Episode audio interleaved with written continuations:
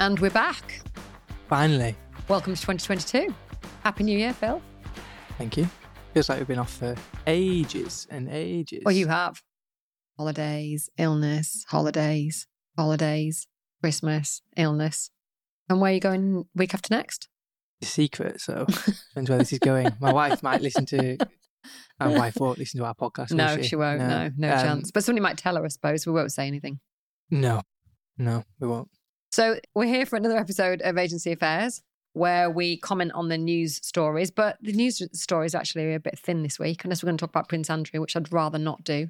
I don't know anything about Prince Andrew, so let's not. But Good. Some news is the podcast on the 31st of December came out. If you haven't watched, you can't watch it. If you haven't listened to it, then please do and let us know your thoughts. If you have listened to it, please let us know what, what you think. It was quite a heavy. How long was it? Half an hour, forty minutes. Something a little bit different, wasn't it? Very important, though. Very important Yeah. to listen to. It is a very important message. Maybe isn't spoken about enough. So, in other news, We are on the search for Mr. PB, and if you know who this person is, please let us know. we think it's a Mister, but we're not sure. so, who is PB first? We think it's a Mister in his fifties, An infamous the infamous PB, P-E-E-B-E, the anonymous commenter. And what we'd like is PB to do a podcast with us, and you can stay anonymous. Can Stay Oh, but your- what's that guy off off Top Gear called? the stick. It's like the Stig. Yeah, you have to, got to wear a helmet. Yeah. Just out of intrigue, really. We have some cool podcasts coming up. Some people that are really cool that you probably haven't heard of, and some people that are really cool that you definitely have heard of. Including us. Yeah, we're the cool people you haven't heard of. Right, let's dive into these uh, news stories. Phil hasn't seen any of these, so I just picked up a few and to see what he thinks of them. So first of all is Omicron set to hit viewings and housing market in 2022. But then it just says it, it's a bit of a weak report. This, this is the EAT, sorry EAT, but the surge in Omicron ri- cases and possible future restrictions are set to hit the housing market in 2022. How can possible future restrictions hit the housing market? It's just possible.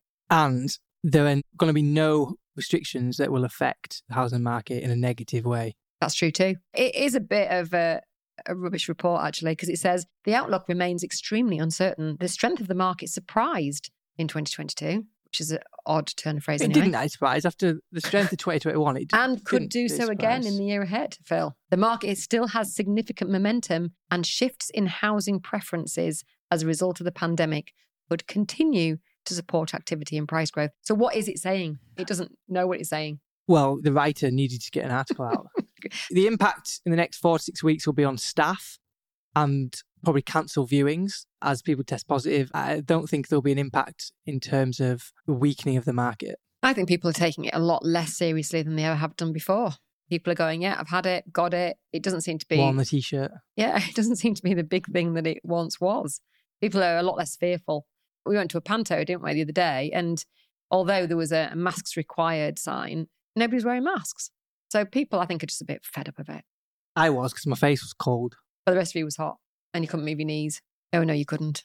It's a record. House prices end 2021 on a high. The nationwide says that annual house price growth increased to 10.4% in December from 10% in November, making 2021 the strongest calendar year for house price growth since 2006. How's London going? Oh, I haven't got London, sorry. It's almost like the rest of the country's catching up to London. It said there was a London surge for apartments, but I don't know why that would be. The average priced home in the UK is 254,000. It's possibly that just that apart- more apartments are coming up for sale Maybe. as people try over and the get year. out. Well, no, it's demand for apartments. Over the year with Wales, the strongest performing region over the year, and London the weakest. But Wales had the strongest restrictions, didn't it? So maybe that's why. We did say London had the weakest. Demand has remained strong in recent months, despite the end of the stamp duty holiday. Didn't really affect us, did it? In the first 11 months of 2021, first 11 months, so up to November, the total number of property transactions was almost 30% higher than in the same period of 2019 nationwide. That's interesting, isn't it? And the Northwest saw the strongest growth of the regions in Northern England with annual house price growth of 11%. We've seen about 20% here, haven't we? Yeah, some properties we've seen 30, 40%. I'd say the average is around 15, 20. Hence who's valuing it. Yeah, Depends how much we want it. it depends how many other agents are in. Transactions to be easier and faster soon, says conveyancing guru. I think this is wishful thinking, really. This is Lloyd Davis. A sales pitch. Yeah, MD and founder of specialist residential practice Convey Law and a former director of the Conveyancing Association, says reform will be cross industry in the next 12 months. Have heard this a few times in the last 20 years. He's proposing that we create legal contract packs which sounds suspiciously like the home information packs that were touted a few years ago. The biggest problem, really, with trying to get this information ahead of time is lenders accepting it because you can do searches. Mm. I mean, the seller can do their own searches, can't they? And they can get their own survey. But if a lender won't accept it, then what's the point? Well, I guess the lenders would have to accept it. Well, they do in Scotland, don't they? Yeah but then that then reflects lower house prices. I agree with the legal pack. Well, I mean, modern auctions have legal packs prior to putting an offer in, as we've recently put out. Once you put that offer in and it gets, you win the auction, you exchange at that moment as the hammer comes down. So there is a way of doing it. It definitely needs improved. I think everyone understands that you shouldn't. We've got one that's been going on nine, ten months. That shouldn't be acceptable buyer, though, isn't it? That is the buyer, and it's not it shouldn't be acceptable to drag someone along for three months and pull out last day. It doesn't have any other industry. Can't happen without some kind of bond. Yeah, deposit commitment of some mm. kind. If the first commitment is the searches at so 150 quid or whatever, then it's not exactly a big commitment, is it? Something it's going to give, isn't it? I was thinking that maybe you know that the buyer pays stamp duty. I can't see the reasoning for that. Why doesn't the seller pay the stamp duty out of potentially their profits? Oh, or why don't they share the stamp duty? Which I know they do sometimes informally, but formally and officially, the buyer is responsible for the stamp duty. And you're saying it'll. No, I'm just saying that why wouldn't the seller be responsible for the stamp duty? Because they've made the profit. Yeah, I understand what you're saying, but effectively, it would make no difference to the market because the extra money would go on the price of the house. It would make the property more affordable. Yeah, but the property value would come down. It would would go up. Go up. So it wouldn't be more affordable. It would actually, in a few years' time, it'd equal itself out, but it wouldn't be any different. It's more just the responsibility. I just think it's a. I don't understand why a buyer has to then pay to buy something, whereas a seller should really pay to sell something. Yeah, I'm sure they thought it through. People clever than I you and I. Let them know. Okay, agency selling homes for free rolls out nationwide. So this is Strike. What is their business model then? Do they sell advertising on their website? They or no conveyancing, don't they? They sell they, they ancillary sell services. The back end, yeah, yeah, yeah, mortgages and etc. We've seen. Well, firstly, I don't think it's a bad thing for the industry. It's another option. I don't Yeah. think options are, are bad for any industry. Uh, as much as we or you possibly dislike the fact that someone's offering to do it for free. you don't mean me, do you? What? I mean our listeners. Yeah, no, no, my hand opened to suggest who I was inviting the comment towards. This is audio. Well, it's also being filmed. Yeah. The hand opened towards the camera uh, like this. they, being the audience, might not like Strike selling properties yeah. for free. Yeah, as people don't like purple bricks, etc., because it's potentially goes against your business and takes money off you. But it's good for the industry as another option, and we all know that it is extremely difficult, almost impossible. We'll find out in the next few years to run a profitable business offering it free front end. We'll see. Or won't even offering it a thousand pound front end and mind free. So yeah, um, you've got to admit that their TV advert where it says sell your house for free is striking. it's compelling. It's compelling. It is, and it will get some traction initially, as Purple Bricks did. it used to be House Simple, which is one of the first onlines. It was. And they said that they were the fastest growing estate agency in the UK in terms of market share of new instructions by property data consultancy TwentyEA. The share of instructions went from 0.65% to 1%. So, it, yeah, grew by half. Increase of two thirds, it says actually, which I'm not sure is technically.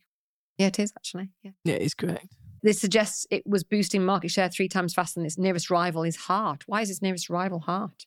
But TwentyEA, whoever they are, It can't be hard. it can't be. If Strike is national, Tw- well, haart is national. well, it's not. It's not. In, you can't get haart here, No, but but you we can get Strike here. Yeah, that's true. Yeah, it doesn't. It's not literally nationwide, is it? Twenty It's EA arguably Purple Bricks. Suggested Right. that Strike's gain was largely at the expense of Purple Bricks, Yopa, Winkworth, and Hamptons. Weird. Okay, so Hortons. Forget the Boxing Day bounce. Selling in the new year is far better, claims Hortons. So this is, I presume it's Adam.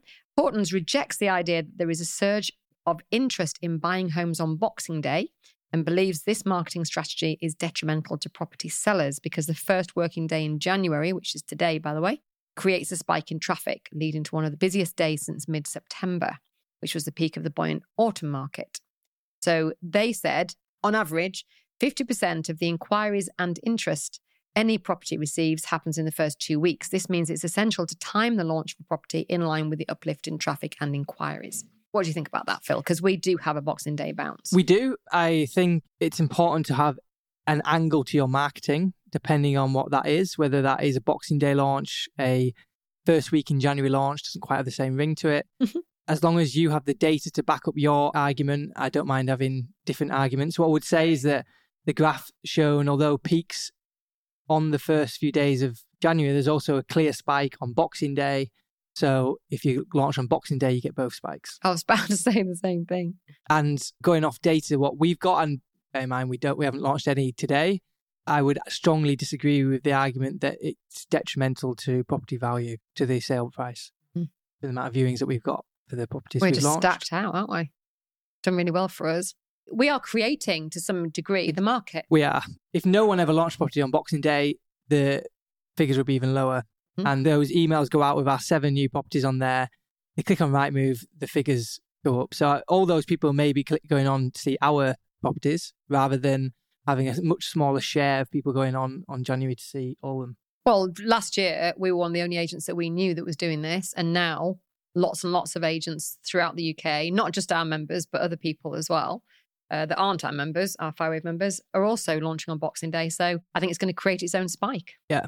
So I'm, I'm absolutely cool with other people having a different angle and marketing point to say this is when you should launch. I'm not sure you should argue against a specific day, especially when a lot of I, I don't know if this is industry or actually he's done it openly and the industry news has taken it, but arguing it openly, a lot of people won't actually think that Boxing Day is a good day anyway. We get to go on live on Boxing Day. I'm always quite surprised that it's a good day.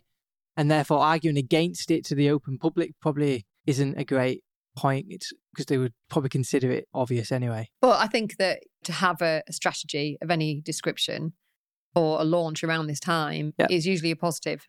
Around any time, as long as there's a clear angle, to have a, a launch point is always good. Yeah. Yeah. It reassures sellers.